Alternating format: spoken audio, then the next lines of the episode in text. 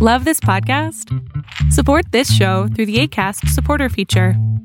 It's up to you how much you give, and there's no regular commitment. Just click the link in the show description to support now.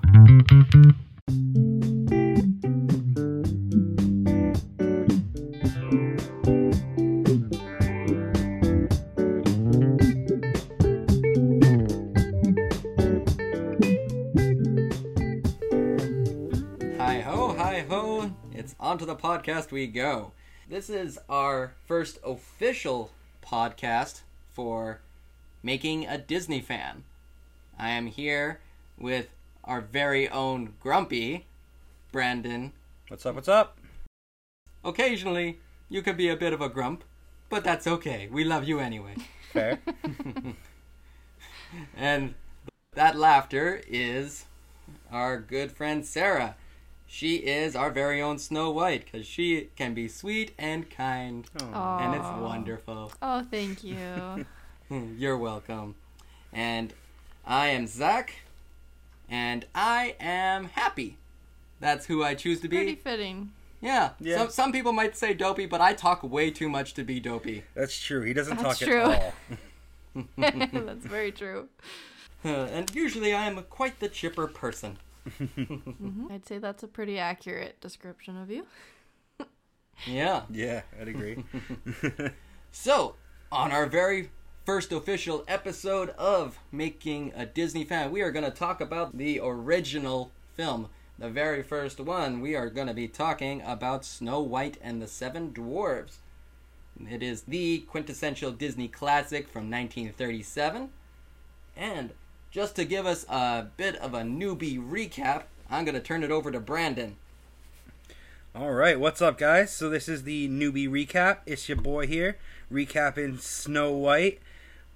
So I have no real memories of watching Snow White when I was younger.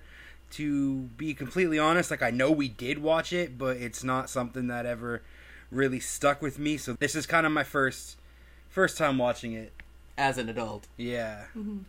Honestly, it's a pretty simple storyline. Snow White is a princess. She is being kind of forced to be a maid and wear tattered clothing for the evil queen because she is prettier than the evil queen, which is just a really, really petty thing, but sure. And vain, yeah. Yeah, very vain thing. So the queen's got this mirror and she's like, yo, mirror, who is the prettiest girl in the world, essentially? Mm-hmm. And the mirror's like, oh, it's you. And as long as that happens, Snow White's good.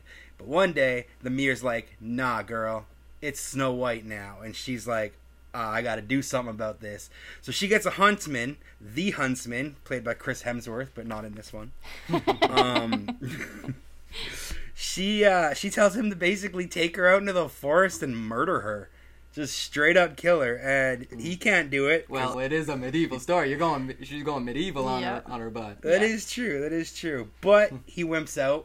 I'm thinking because it's her beauty that does it, because it's kind of like a trend. Everyone just falls in love with Snow White in this movie, but he lets her go, and she ends up just singing and dancing with the animals for 20 minutes. Yeah. I mean, it is what it is, but the animals end up leading her to the dwarf house, where all these dwarves live, and there's 7 dwarfs in this house. I'm not even going to bother listing their names, because, there's a good few. Anyway, so she moves in with these dwarves, and basically becomes their mom. Yeah, basically. She cleans up after them. She forces them to wash up before dinner. It's really interesting, but they roll with it. They fall in love with her. They're all happy. She kisses them on the forehead when they go to work and stuff. And I'm not sure if I'm allowed to say this, but the next part of the story is basically Snow White being a dumb. Yeah. So the queen goes to the mirror and she's like, all right, Mir, who's the prettiest in the land? And the mirror's like, it's still Snow White. She ain't dead, and I'm going to tell you exactly where she is. Just going to sell her out. What a mirror. Yeah, I was thinking that during my rewatch. I was like, man, that mirror is not a bro. He's just I'm so used to the mirror from Shrek. I know that's DreamWorks, but I'm so used to that magic mirror that this one's Snow White's in the dwarf's house, and I'm like, you. How dare you? So the mirror completely sells her out, and the queen decides, I'm going to go find her. I'm going to turn myself into this ugly witch by using a spell, and I'm going to give her a poison apple. And all she really does is talk to her for 2 minutes, and Snow White's like, hell yeah, I'm going to eat this apple from a stranger.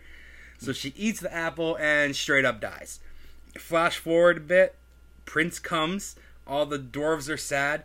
The prince, who I have no idea, it actually never explains how he found out what he needs to do, but he just knows he's gonna walk up to this dead body and he's gonna kiss it regardless. I got questions surrounding that. It's the magic of Disney. That's how he knows. It's the magic of Disney. He just knows he needs to kiss this dead body. Yeah. So he kisses the dead body.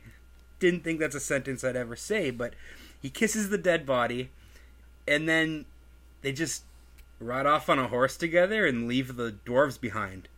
Yep.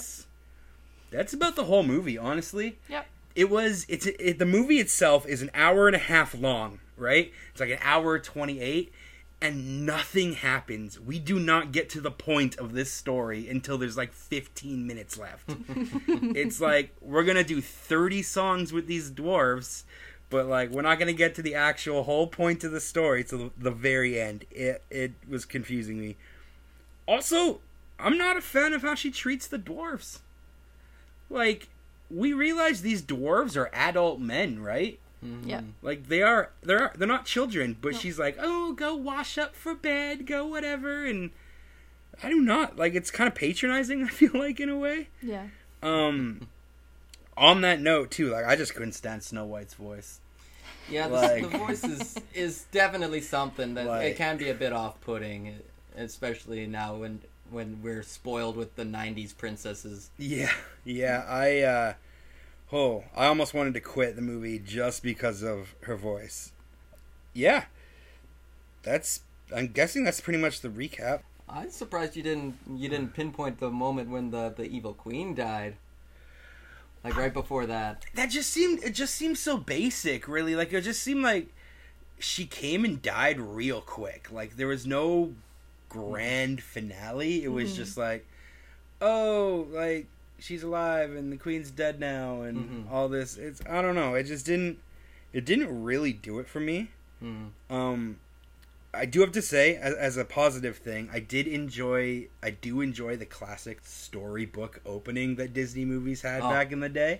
The thing to remember is that this being the first one, this is the very first time that has ever been done, and just the whole concept of it being a storybook movie that way is just really cool. And I'm pretty darn sure that book still exists. That very one, it's like in a Disney museum archives, because I'm pretty sure you can't even see it because it's so iconic. Yeah, that's pretty cool. Yeah, yeah, I like the idea of like the storybook. I will say that they did use it to advance a lot of the story. Yeah, no kidding. They didn't even narrate it. It just gets to the point. Like, she eats the apple, and then it's like, okay, all this other stuff happened. The dwarves didn't want to bury her, so they put her in a glass coffin. Here you go. Yeah. It just felt like there was, like, we could have cut some of the other hour and put something in there that made it better. But yeah, from a first view, I will call this a first view for me. I will say it was an interesting film, hands down. Mm-hmm. I will give it credit because it's the first. Mm-hmm. Being the first period, like this one, like, how often can you see a film and say that this created a genre? Yeah. And that's absolutely true. Like, it did create, like, the animated feature genre. But not only animated, but more of, like, a full-length family film. Mm. Mm-hmm. It's actually gone on record that because after the success of this movie, a different studio greenlit Wizard of Oz. Oh. Because they saw the potential in this market. So Wizard of Oz exists because of Snow White. That's interesting. So it's the full-length feature that's meant for the whole family. Yeah. Like, beforehand, it was like little snippets of cartoons, and who really cares about kids? Yeah. Right. The adults have the money. The kids don't have money. Yeah. Yeah. So, yeah, as the newbie of this group, I thought it was fine. I like that it's the first. I think that's probably where it carries a lot of favor for me, because I did not see too much in the story. The story is very simple. Yeah, it's like, frankly, I didn't want to wait until the very end to get some, like, plot development. Mm-hmm. But right. That's exactly what happened. Yeah. All right. So that was Newbie Recap with Brandon. And now we're going to switch over to Deep Dive Disney with myself. I'm going to be talking about some interesting aspects of this movie. But first, I'm going to talk about my memories. Now, I'm kind of in the same boat and originally with, like, my childhood with this one. Like, I don't remember watching it too much. I'm pretty sure that my parents had the VHS for it. Like, I'm pretty sure we had it, but it wasn't one of those ones that I would put in regularly myself. It was one that was there, but I just don't have... It just isn't clicking in my brain as I remember. Is that because it's, like, a simple story? Like, do you think you kind of recognize that even back then? Like, it just wasn't enough for you? I can't say that that's the reason, because I was watching Fantasia. Yeah, that's but true. Fantasia has a lot going on. There's no story or whatever. Yeah. But like, I mean, there's stories, but like, it's not a solid plot. But there's a lot going on in Fantasia. I would argue there's not much going on in Snow White. This is true. Now, my other memories is that I remember, like, I do own this one on DVD. Like, I bought it when I was working on my collection, but that's me being a completionist more than anything. Right. And then I decided to watch it at one point, and I remember falling asleep at that viewing and not feeling the worst about falling asleep watching this movie. I almost fell asleep on the plane watching this movie this morning. Yeah. Yeah. So exactly. So that's part of my memories for it. And then I recently started going through the movies with my kids. Like, I got two kids myself. And yeah, we started off with Snow White and just started going in order, and yeah, it was very pleasant going in watching that one at the beginning and getting a more deep appreciation for this film. Right. Now, to dive deeply into it, the first thing I want to talk about is the art. Mm-hmm. The art of this movie is insane. It's got that classic Disney feel, like similar to what we mentioned with Lambert. It's like, it's got that beautiful painted look. But again, with Lambert, it was one thing, but this one just turns it up to 11. Yeah, well, like, I mean, they obviously put a lot more money and stuff into it. So much money. Like, if you want to get into the history of this one, like all the studios originally were like calling it Disney's Folly because they were just like, what is going on with him? Why do you think you can do this? And then he showed it to a bank executive one day because he needed more money, and they wouldn't give him more money unless they saw what the heck he was doing. And he watches the test footage, which Walt hated, that to show it to people before it was ready or done. Right. And he showed it to him, and then, you know, he's quiet and stuff, and at the very end he's like getting in the car and goes, by the way, you're going to make a ton of money. Just simply put. Yeah. Just going to make a ton of money on this. That's because he ran out of money. They were super over budget. Like, and they worked on this movie for 4.5 years. Mm-hmm. And with hundreds of animators, and it was ridiculous. But the art was just turning it up to 11. They had this artist named Gustav Tengren that came in and just to do like inspirational drawings for it and for the settings and the atmospheres, and the animators essentially just looked at these drawings and just like, oh, we'll just do almost exactly this. And this artist was not an animator, he was almost a storybook artist. This guy that actually like drew the pictures that were in storybooks, like really good 1930s storybooks. So it makes the art just so beautiful. Yeah. And so European. It is incredibly European. Yeah. Like, yeah, it feels like something that would be in, I don't know, 1400s Germany. Right. Say. Yeah. So, you know, around the time that the Brothers Grimm would have actually been writing the story. Mm-hmm. Mm-hmm. So the art is just, I just absolutely love it. Like, you look at the dwarves' cottage. If you actually take a close look at the cottage, there is carvings everywhere. Everything looks like something else. The stairs look like this, and there's so much intricate detail. It's really, really wonderful to look at. And I always talk about Fantasia being an art piece. It definitely is. Yeah, it is. But at this point now, I can look at Snow White and see it as an art piece, because the animation ages. This movie is 85 years old. Yeah, you look at it, it's 85 years old, and it's just, this works on HD. Mm. Yeah. Like, this works on a full-screen TV, HD, and it's just, it looks amazing. Did they touch it up for Disney Plus? I'm sure that they did do some touch-up, but I thought it looked rather good. But the ability to touch it up was very simple because of how amazing it already was. Yeah. And how much of a perfectionist that Walt was on this movie, because hands down, almost the entire time this movie was in production, Walt was there. Yeah. He was right there. It had his full focus on this film. That is one of the biggest things to think about with this movie. And that's what I really enjoy about this movie now, is looking at it and seeing this art. That's something that's come to my mind. And the other thing is, you're talking about all the times with the dwarves.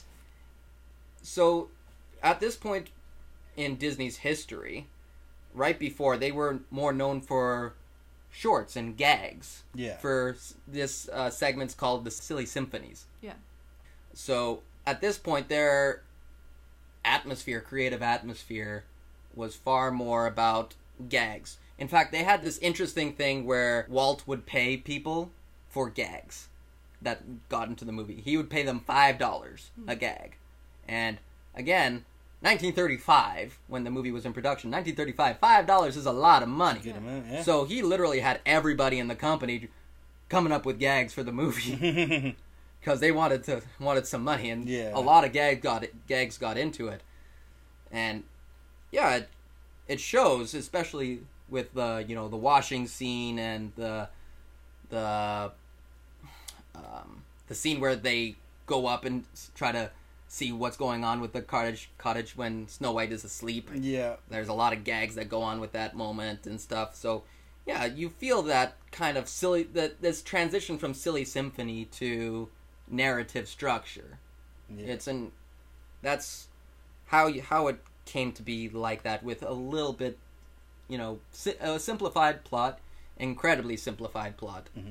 But it's really funny that way. Now, Snow White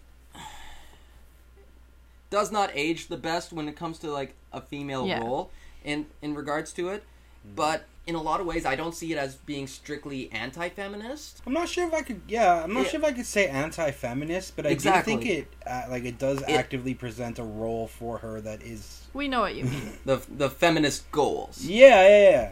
So, now, the biggest thing that people talk about when it comes to Snow White would be the fact that she gets to a house and just decides to clean it. And I'm not going to lie, I definitely would do the same thing if it was me. I am the person that if I walk into somebody's house and their kitchen's kind of a mess or something like that, and I got some time, if I'm comfortable enough with the person, I'm the kind of person that would clean the kitchen. You want to come to my house? You can come do my dishes if you want. I've done that to a number of people. I think my issue with that, I guess, is that she assigns the cleaning and stuff as like who she is as a person. Like, she creates her identity out of her ability to clean for the dwarves. But for that, I also have to look back at what she was doing before. Well, I mean, she was a servant, and she had done this, so she's got the skills. Yeah. But I just feel like it's almost like she got free, and it's like you're still just a servant. But she's not thinking about it as she's free, because she was a servant and she was not living a great life, but she didn't seem unhappy in the beginning of the movie. That's true. She didn't seem to realize that she was in danger until he tries to kill her, and then she's like, oh, I do have to escape this. Yeah. So, like, she didn't seem unhappy with her role. And when you think about it, in this time period, some women, yeah, probably were unhappy with their role, but a lot of them, they were raised that was going to be their life. They were going to be a mother. They were going to be a housekeeper. That was it. And yeah. That was just what was expected. So, yeah, and right now that is kind of anti-feminist to expect that of women, but then that was just normal. Yeah. You know? See, in this case, I see it as like a fair exchange, because she's wanting protection at the same time. Like, she's wanting refuge from the evil queen. Yeah. And she's willing to give something to get it. That's true. Yeah. So like, she's paying rent by keeping their house clean. Exactly. Yeah. And, you know, she also has all these animal friends to help her with the with the tasks, which, not gonna lie, those moments where they're cleaning, and it's just adorable. Mm-hmm. Yeah. Like, oh, you know, here's a squirrel twirling up a spider web with its tail and shaking it out the window, and just oh, so cute. So yeah, I see that. I see this, like, the Snow White role as see a need, fill a need. Mm-hmm. Like, she sees the need that is around them, because, you know, like, there's that moment where she's like, oh, I'll clean and I'll do this and I'll cook, and they're just like, cook? Can you do apple dumplings? Mm-hmm. And she's like, oh yes, I can do those, and gooseberry pie. And then they're like, gooseberry pie? She stays. Yeah. It's just that simple, because, you know, men, you know, there goes the classic saying, you know, the way to a man's heart is through his stomach. Yep. Yeah.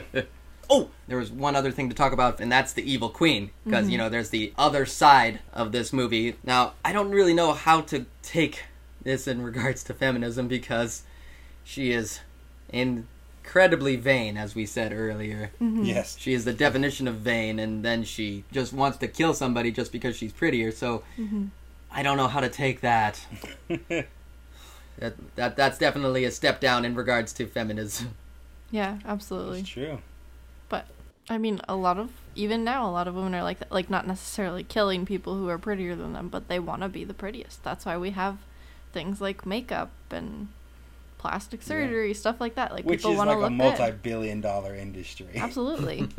Like, every girl, even if you are a feminist, every girl wants people to think they're pretty. That's just and I mean, men too, they want people to think that they're attractive, but it's just the way that it is. She absolutely takes it to the next level, but, you know, that's the villainy of her. She had to be motivated by something. Yeah. So the other thing I wanted to talk about is where this story comes from.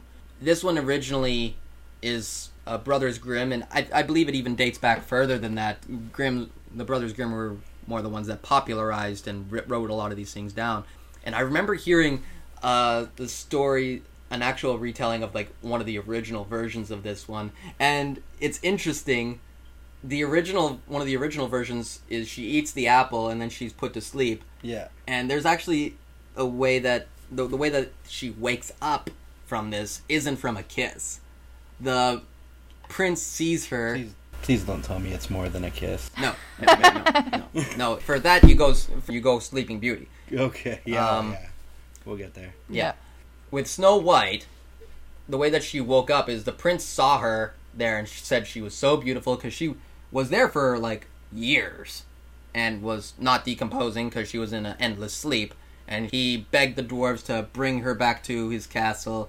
And then, on the way, her coffin breaks. But then this apple chunk that was in her throat gets dislodged, and so the apple comes out of her throat, and then the spell is broken.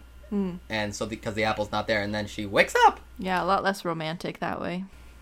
But it makes so much more sense. Oh, and absolutely. It's less creepy. Absolutely. And, you know, it also goes in line with with you know, the other thing that we need to consider, and that is consent. Oh, 100%. Yeah, it's a great point. Yeah. Because, you know, if she's awake, she can consent. Yeah.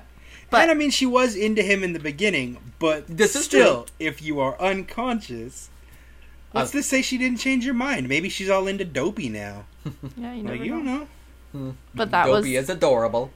That was the magic of Disney. Like, it's romance, it's fairy tale. You're not thinking about those things then. Yeah.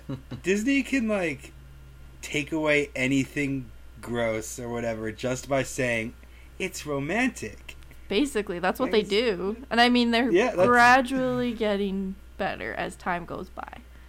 Like, we have feminist queen princesses now that are like kicking butt, taking names, but you know, that's not what life was like back then. Yeah. All right. That is the end of Deep Dive Disney. Now, going to move on to Fun Facts and Trivia with Sarah. All right. So, first of all, my memories of Snow White, similar to the other two, I'm sure I watched it. Don't remember watching it as a kid. I do know that I did have the VHS, though, because I still have it. Because when we moved from Alberta, my parents tried to get rid of all of our Disney VHSs, and I was like, nope, they're mine. They're in storage because I don't have a VCR, but I have them. That's also how I got my Super Nintendo, because they were going to get rid of it. Ugh, the audacity. What the heck, right? I know. So anyways, so a lot of the fun facts that I do have were taken from a couple of books. They are Files of Character from the Walt Disney Studios by Jeff Curti and The Disney Book by Jim Fanning, borrowed from my sister, who also does our episode art. Shout out Becca Riley Art on Instagram. Ooh. So, as we already discussed, this was the first full-length animated feature film to come, and it came out of the United States.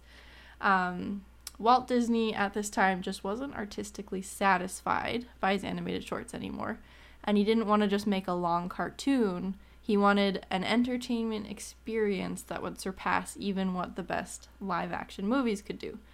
So Walt believed the romance of this story, the menace of the queen, and the dwarves would make the perfect story. He thought that combination, we're good to go.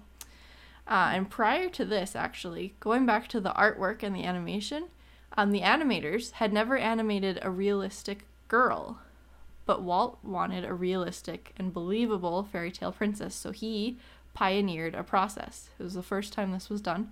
He sent his animators to art classes to study human form and movement, and he hired artists training in traditional painting and sculpture.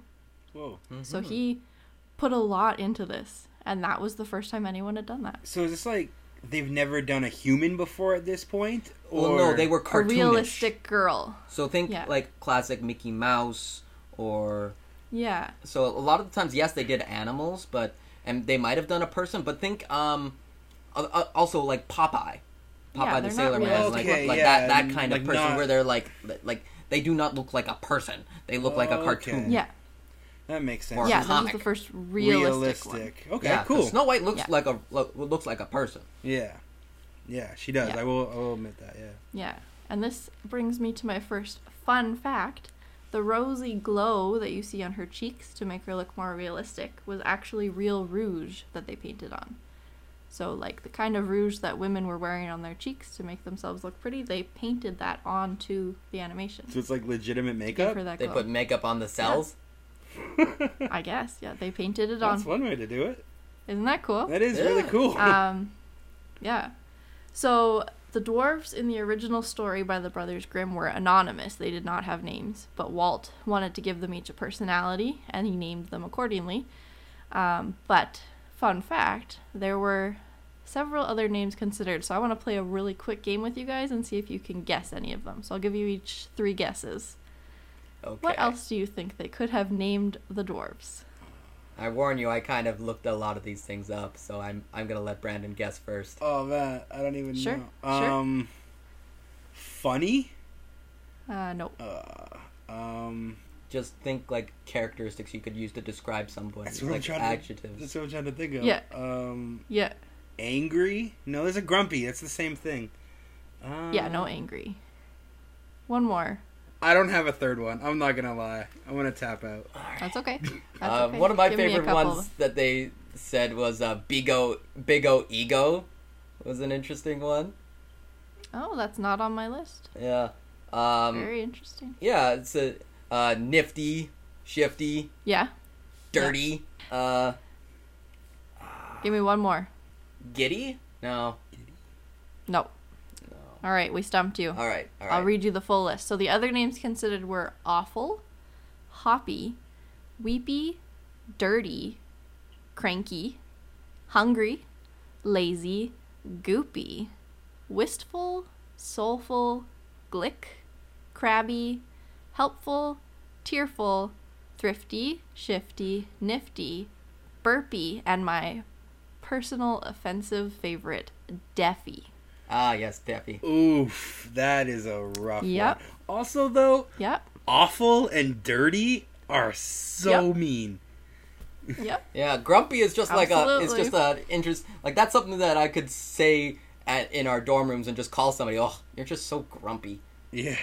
Absolutely. Yeah, I can't say just like, I say that to my daughter all the time. You're so dirty. Yeah. That just sounds insulting. Or dirty. Yeah.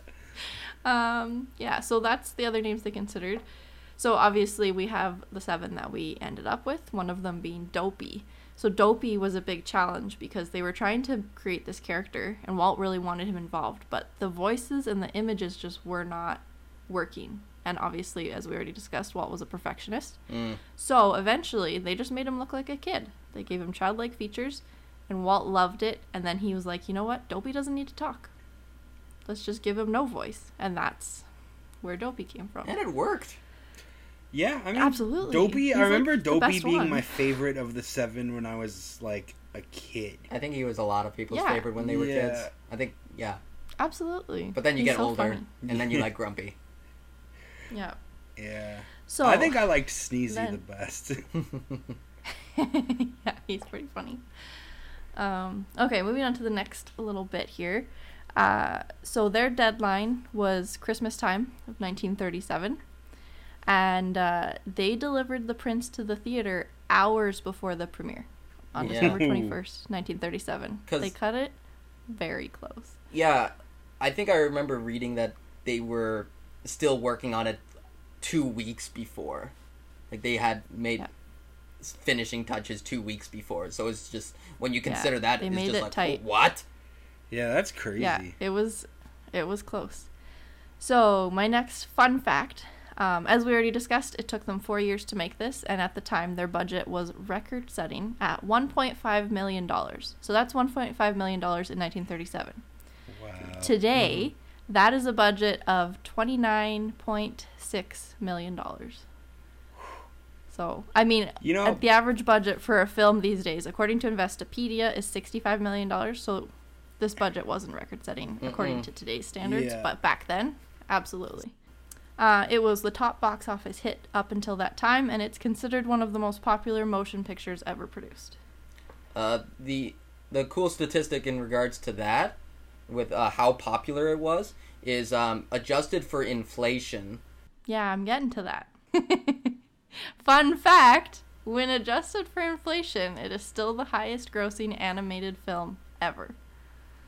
So it grossed $8 million, which was a staggering sum, because this is during the Great Depression. Like, not a lot of money around at this point.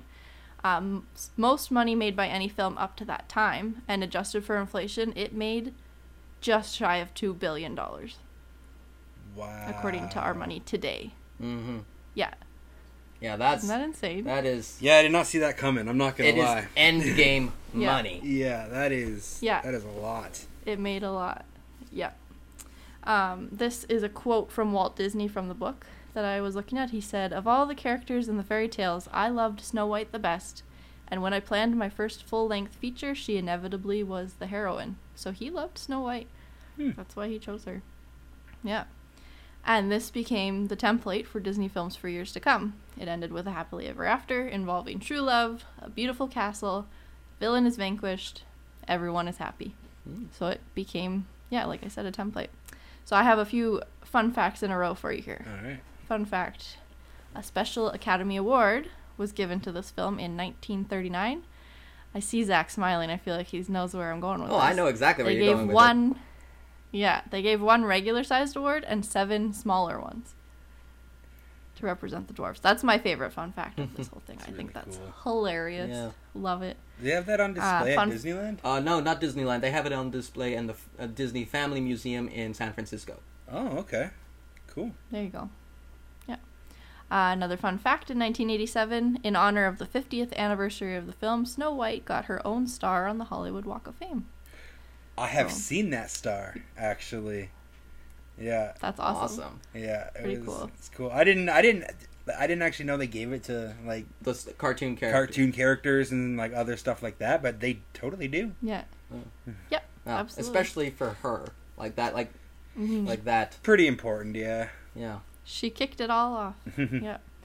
Fun fact, in 1989, this film was the first animated feature to be selected for the National Film Registry.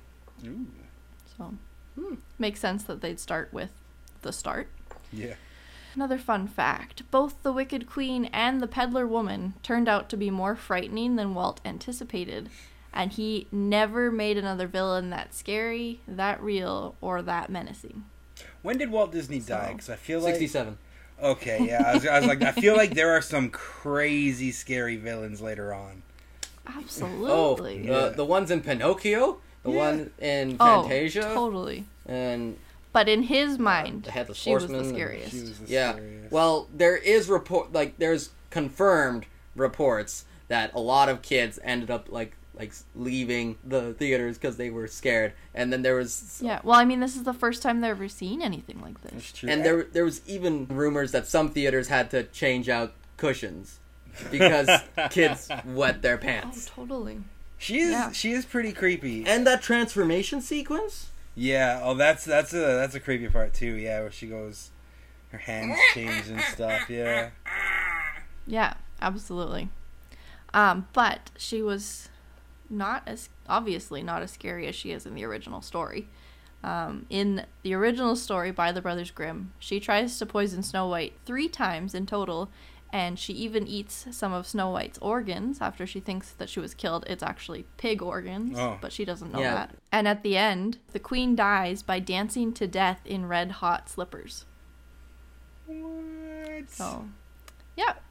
Yeah. This is a toned-down version for sure. Yeah, very much so. Very and you see toned down. Well, in the opening credits, they have, like, hints to this, but, yeah, they tone it down a lot. There was, in the original version as well, they talk about how the evil queen murdered her father, because she actually is a princess, so she is, like, the queen... is her stepmother. Yeah. Not just the evil queen, but she is, like, Snow White is the rightful princess, and she's the stepmother queen that took over. Yeah. Yeah.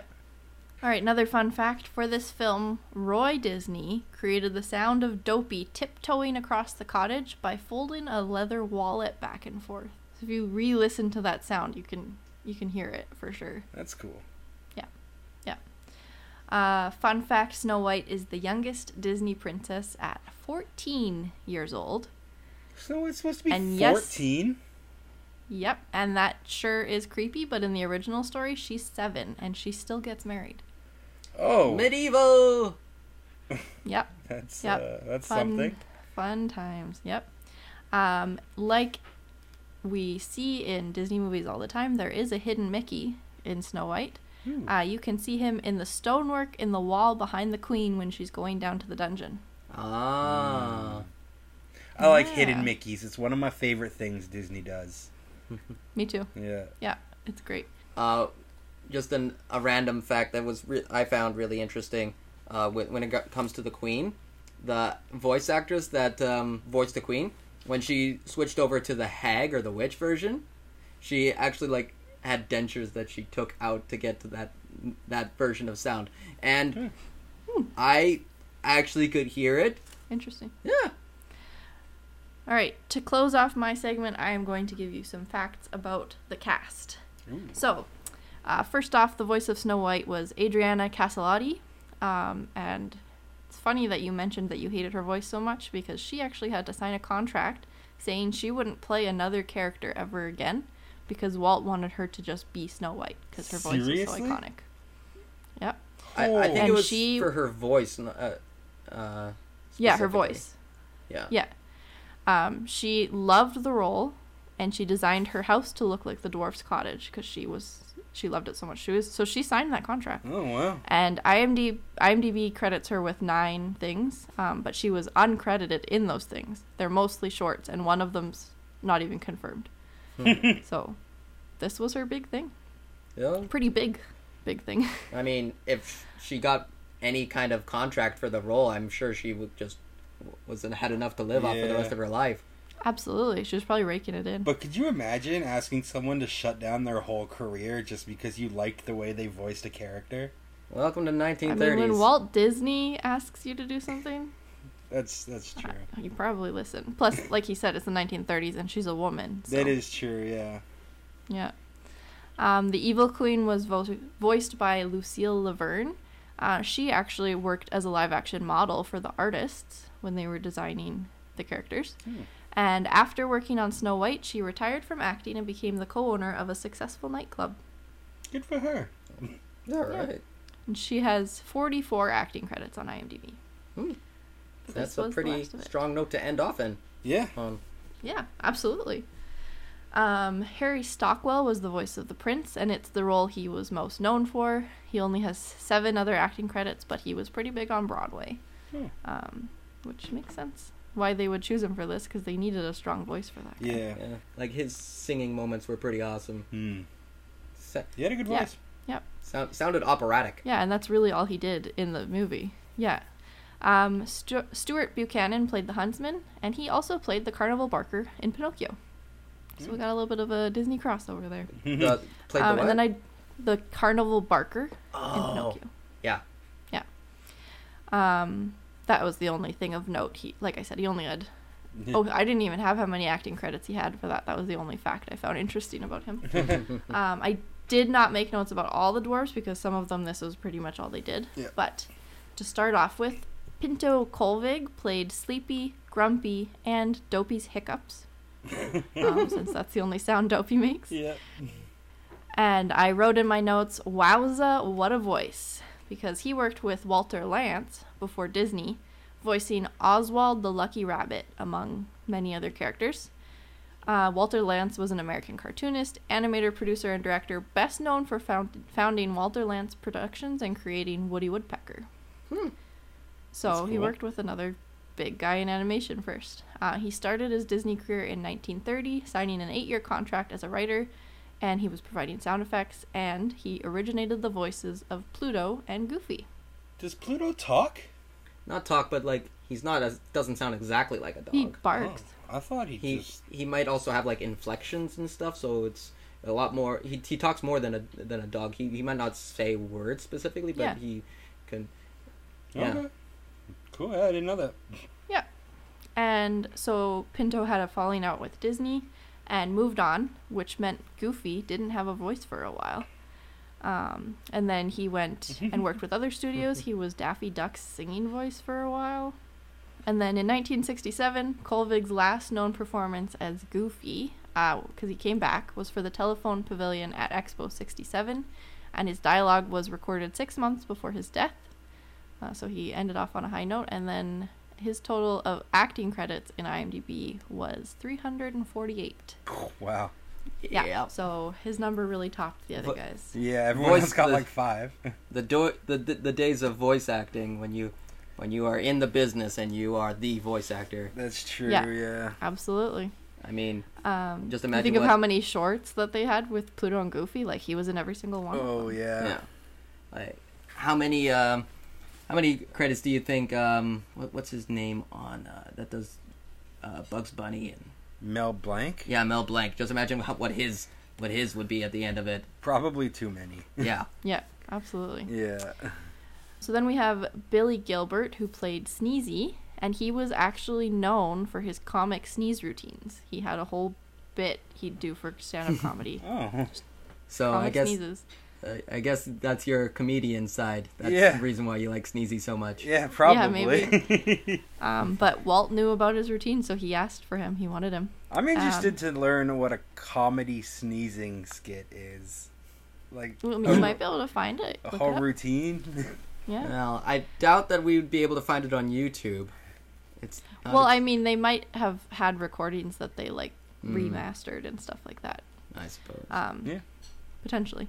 He also did play another Disney character. He played Willie the Giant in Fun and Fancy Free. I thought so. Hmm. Yeah. And he did a lot of work alongside big silent film and comic actors like Charlie Chaplin and Laurel and Hardy.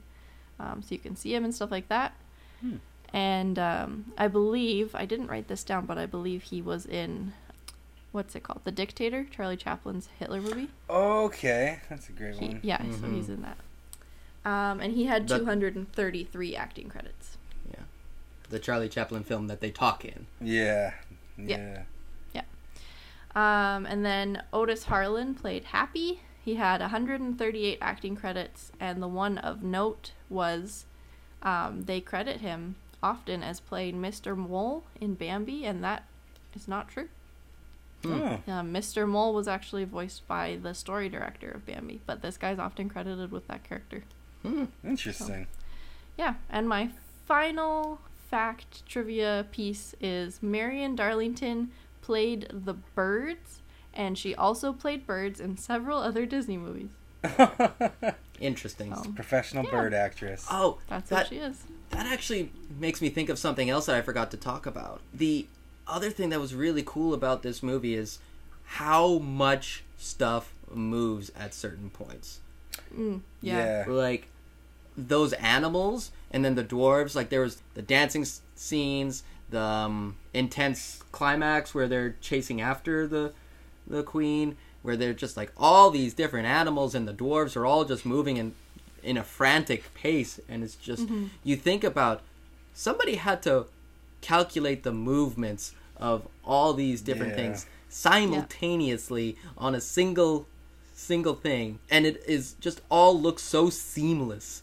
You believe these movements, like these bird flutters and stuff, and it just looks amazing when you consider that, because again, these things are drawn by hand. It is really cool. Flabbergasting. It's pretty cool. Okay, so I believe that finishes Fun Facts and Trivia with Sarah. So now we're going to finish off our podcast with our favorite moments and what we liked about the movie. So, favorite moment. Brandon, what was your favorite moment in this movie? I would have to say the transformation scene. It was just really creepy. It was really cool. Kind of played more up to my field of, like, movies and stuff. Right. And I just think, like, what they were able to accomplish animation-wise in that scene for the time was just pretty cool. I thought so, too. Another cool moment that comes to mind for you was the part where Snow White is terrified. Oh, yeah, and all, like, the forest things start turning into, like, monsters. That was pretty cool, but that did kind of, like, lead into a whole, like, 10 minutes of just singing with animals. Yeah. Yeah. Your favorite is the transformation sequence. One of my favorite moments, I have two, and they both involve Grumpy. One is where they're washing up and getting ready for dinner, and then Grumpy's, like, refusing, and then all the dwarves just kind of, like, meander over, and then they, like, grab him and then throw him into the basin and wash him. Yeah. And then she goes, "Oh, supper's ready!" And then they throw him back in. Yeah. And just drop him, just like, yay! Mm-hmm. So that's one of my favorite moments. My other favorite moment is when Snow White is, like, guessing their names, and then she finishes off with Grumpy, and she's just like, "Oh, you must be Grumpy." Yeah. And I just thought that was hilarious, how she just, like, changed her inflection only for him. Yeah. Also goes back to the thing about her being a little patronizing. Yeah. But I just thought it was hilarious. I love that. Now, Sarah, what is your favorite moment? I like it when she's kissing them all goodbye and Dopey keeps running back. Yeah, he gets 3 kisses. He's funny, so cute. Yeah. All right, now, least favorite moment. Brandon. The entirety that is the ending. I am so confused at how this prince knew to roll up and kiss this dead girl that I can't say that's anything close to a good part of the movie. Yeah, I think we got that point in this. My least favorite thing in regards to this movie, I think it was Doc and messing up his words. It was just, I just found it annoying. Just he couldn't really say things right in that regards, but because it's not a stutter. No, he just messes up his words. He mixes them up. Yeah. So that is my least favorite moment. Sarah? For me, it's actually the very beginning with the storybook. Like, I like the storybook thing, just like we were talking about earlier. I do think that's cool, but there's just so much missing. Like, it tells us that she talks to the mirror every day, and it tells her she's the most beautiful, and then we come into her finding out Snow White is, but I would like to see that played out a little bit. Like, even a simple montage of her asking, it telling her she's the most beautiful, and us seeing in the background Snow White growing up and becoming more and more beautiful, you know? I just think it would be good to have more detail there. And they didn't even narrate the storybook. Like, it's no, they didn't. Expecting these kids to read. They just let you read it, yeah. It's just, I think they learned that later on with other storybooks that went on. Yeah, like Shrek. It's great. Well, that's the thing. When Shrek opens up with that, it is a direct parody to this. Absolutely. So it's, you know, that was 63 years at that point. So again, you parody this one because this one was the one that started it all, and it just became that iconic that a parody, you know exactly what you're parodying. Now, next moment is favorite musical moment. Brandon, what is your favorite musical moment in this film? The first time you hear "Hi-ho, hi-ho, it's home from work we go." I just it's one of those, like, even if you don't know the movie, you know that song. When it first kicked in the movie, I was like, oh yeah. So that's hands down my favorite musical moment. It is so iconic. It is, yeah. Well, and a chorus of men's voices always just sounds really good. That is true. Mm-hmm. I agree with you. I was contemplating one of the other songs, but when it comes to the songs that get stuck in your head, always "Hi-Ho." Yeah, "Hi-Ho, hi-ho." Mm-hmm. Sarah? I like the song that they sing when they're entertaining Snow White, when they're dancing around the house and stuff. Yeah, that one's... That's a good one. It's fun. That's actually the name of the song. It's called The Funny Song, where, you know, as I was a kid, would refer to it as the yodeling song. Yeah, I think the yodeling is why I didn't like that song so much. That's fair. In the IMDb credits, there's a guy credited with that yodeling thing. They brought up the yodeler for it. Well, that's awesome. The other reason you might not like it is because there's that super high-pitched moment where Snow White sings and is just, like, really up there. Yeah. Okay, so final thoughts and a letter grade. Brandon? If I had to sum everything up into a final thought, I would say that this movie is overly simple, but incredibly creepy and very patronizing. I give it a C+. I'll attribute the plus because it's a classic. It's just got its place in history, and I can't take it away from it. But I can't say that I enjoyed this one at all. See, for me, I would have probably agreed with you a few years ago in regards to this movie. Like, very simple and, you know, creepy and stuff. But I look at its place in history. I look at the art. I think of the gags, like some of these gags I still laugh at, and again, 85-year movie, I'm laughing at it. Mm-hmm. That's pretty awesome. So I think I considered those things, and I'd have to give it a B+. And yeah, I really enjoy this one a bunch, but you know, it's not going to be in one of my regular viewings. I'm not going to watch it on a regular basis. There's a good chance I never watch this again. Fair. All right, and Sarah? I'm with Brandon. I'd go about a C+, because...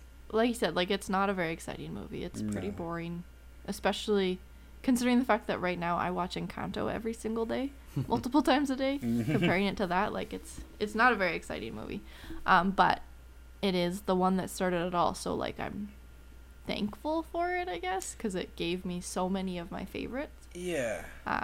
But yeah, it's just not that exciting. But I don't fault them for that, because it was the first one. New thing, nobody knew what they were doing yet, and like we've said a bunch of times, it's the time that they were in, so yeah. So, Brandon, you've watched the first movie. Are you a Disney fan yet? No. I think it's a classic, but it really didn't do much in the way of making me a Disney fan by any means. All right. Well, that is the summation of our first podcast. Yeah. Next time, for our second episode of making a Disney fan. We will go into the modern era with the one that kicked off the reemergence of the Disney brand, which is The Little Mermaid. It's going to be a fun time. Tune in next time. I have been your host, Zachary. TTFN, ta-ta for now. And just keep swimming. All of our artwork is created by Becca Riley. You can go find her on Instagram at Becca Riley Art, spelled BECCA REILLY Art. Our theme song was written and performed by Marcus Beveridge. You can listen to more of his music on Instagram at marcus.and.sarah.music, performing alongside me, your favorite Making a Disney Fan lady. We hope you'll come back for our next episode soon. For listening to Making a Disney Fan. We hope to see you next time. Good night and have a pleasant tomorrow.